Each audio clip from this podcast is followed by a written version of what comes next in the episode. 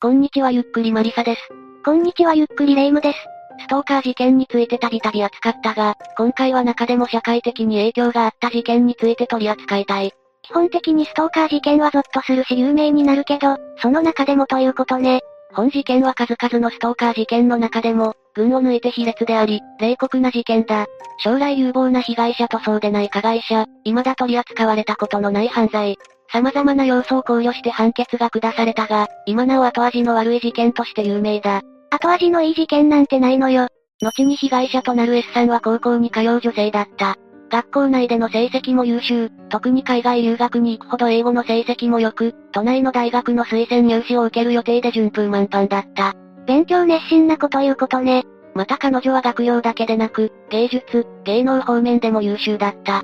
実は S さんは家柄も良く、親戚には有名な脚本家や著名な現代美術家がいる。家族では母親が画家として活動しており、個展を開いたりもしていた。そのような才能を受け継いだ彼女は、小学5年生の時にスカウトされて芸能事務所に所属し、子役タレントとして活動。映画の主演を務めたこともあるほどだった。それ学校でも有名人じゃない。憧れている同級生も多かったでしょうね。だがそんな様々な才能を見せる彼女は、2011年7月頃、Facebook を通じてある男と出会う。男は関西在住の池永チャールス・トーマス。南米ハーフで英語が堪能、関西の有名私立大学の大学生という彼と、S さんはメッセージの交換を開始。その年のクリスマスに、池永が S さんに会いに東京に行ったことから交際が始まった。優秀で語学堪能な大学生と交際。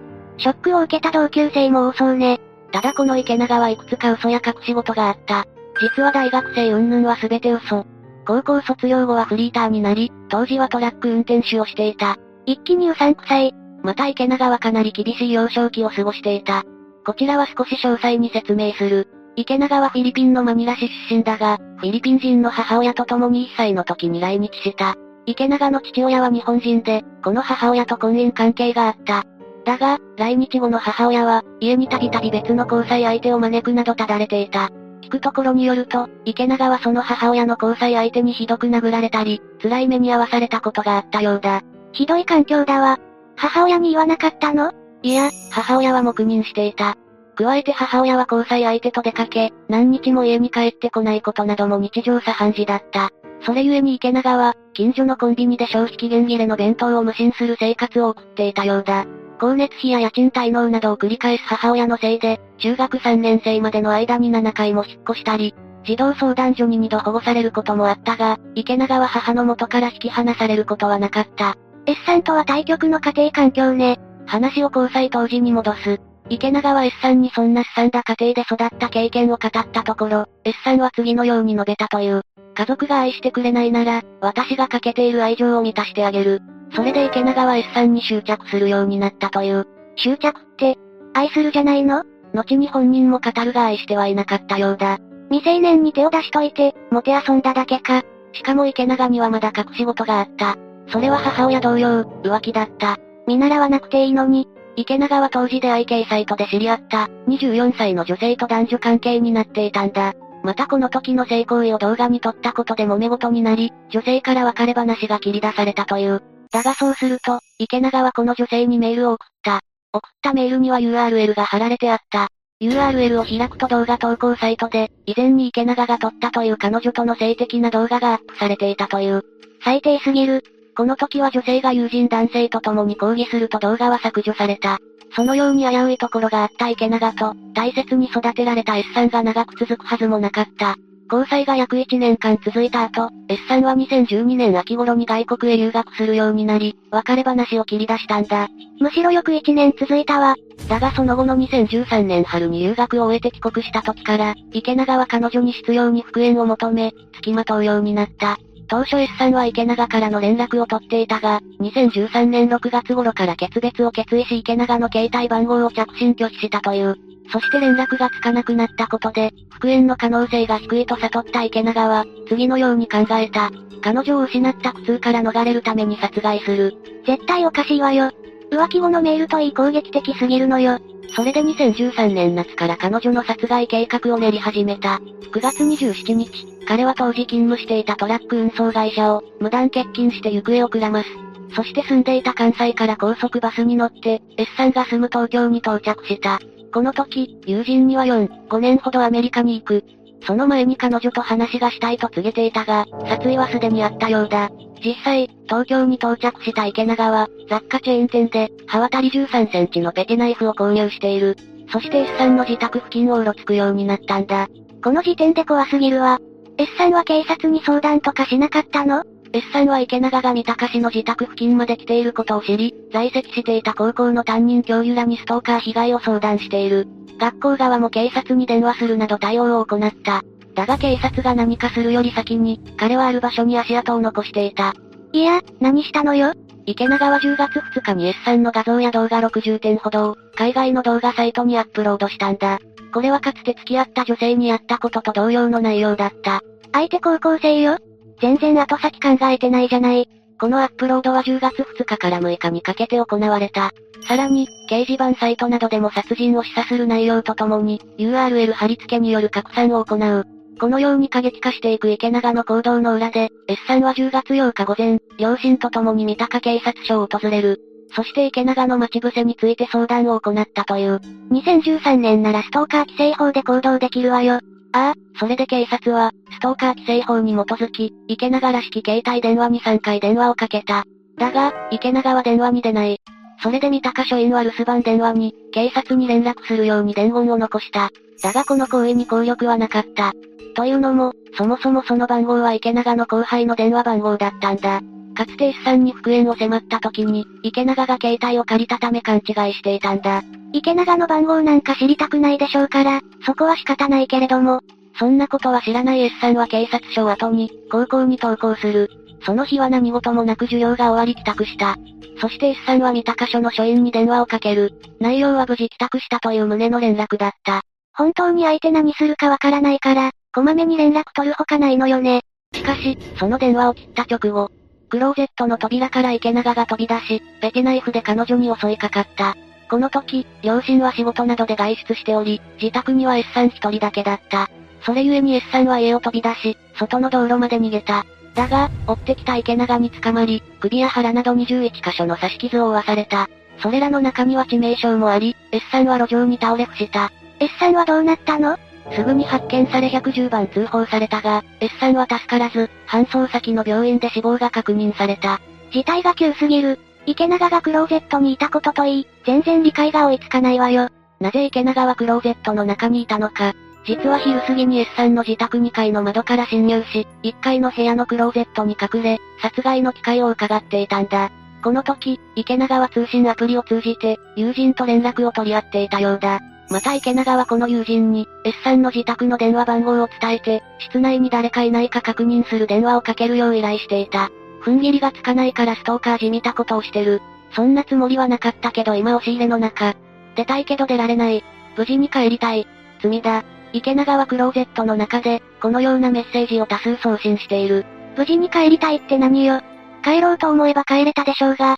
このようにして犯行に至った池永だが、すぐに逮捕された。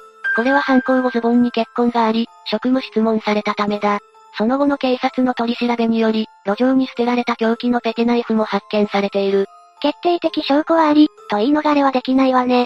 でも池永は着替えもせず何してたの？池永は職質を受けるまでの間、友人や母親に電話をかけ、殺害を実行したことを告げていたそうだ。計画的で一方的な動機といいとんでもない事件だわ。本人も殺害を認めているしすぐに判決？いや本事件は、事件当日の犯人逮捕にもかかわらず、裁判での事実関係や法律関係を明らかにするための審理が難航した。揉めた点は2つある。まず池永の生い立ちが過酷だったこと、そして当時まだ一般的ではなかったリベンジポルノの扱いだ。相手高校生ということで、悪質だから普通に量刑に反映、とはいかなかったのね。それゆえに事件から約20日後の2013年10月29日、まず池永は殺人罪、銃刀法違反、住居侵入罪で起訴された。その後、2014年7月22日に東京地裁で裁判員裁判が開かれ、裁判員6人中5人が男性、という構成で裁判が行われることとなった。男ばっかり、証拠は見せたくないわね。それもあったのか、この時点では名誉も考え、リベンジポルノ関連は起訴されなかった。だが検察側は、池永が高卒にもかかわらず、関西有名私大学生と偽って交際していたこと、被害者の女子高校生とは別に、同時期に他の女性とも交際し二股をしていたことを提示。さらに、約1年間の交際を経て別れ話を告げられると、裸の画像を流出させると脅したことも明らかにする。また池永の殺害に至るまでの経緯や、犯行を示唆するメモなどから計画的な犯行であるとしたんだ。この時点でとんでもなく衝撃的な事件よね。池永が後半で何言っても悪質さは否定できないわ。十二分に残酷で身勝手な事件であるが、池永の後半で語った心情も内容も衝撃的だった。池永は彼女を失った苦痛から逃れるために殺害を考えたと述べる。さらに S さんへの思いを以下のように続けた。S さんに対して悪いという気持ちはまだない。S さんの親の気持ちはわからない。頭では理解できるけど、感じない。彼女が好きなので、彼女が直面したであろう恐怖や、苦しみや痛みを味わってみたい。共感してみたい。これ、裁判中に言ったの？反省の色なしという見方しかされないわよ。また S さんをそもそも愛していたかという問いに対して、次のように述べる。愛ではございません。愛というのは、もっと尊いものです。彼女にした愛は全て返ってきたものでございます。恋愛ではございませんでした。恋情はございますが、愛してなどおりませんでした。また池永は、自分がリベンジポルノを繰り返すことへの動機について、交際の事実を公にしネットに公開することで、半永久的に残したかったと語っている。とにかく愛が憎しみに変わり彼女の尊厳を傷つけたかった。というひどい心情も後半で述べられた。付き合って散々追いかけ回したのに、S さんのこと何も考えてないのね。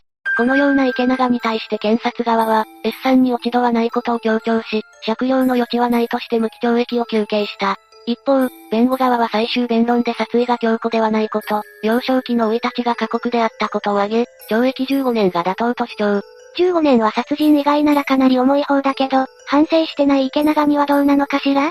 2014 年8月1日、これらを受けて東京地裁は、池永に懲役22年を言い渡した。S さんへの強固な殺意、高い計画性で行われた執拗で残忍な犯行、卑劣な脅し、落ち度のない S さんへの身勝手な動機。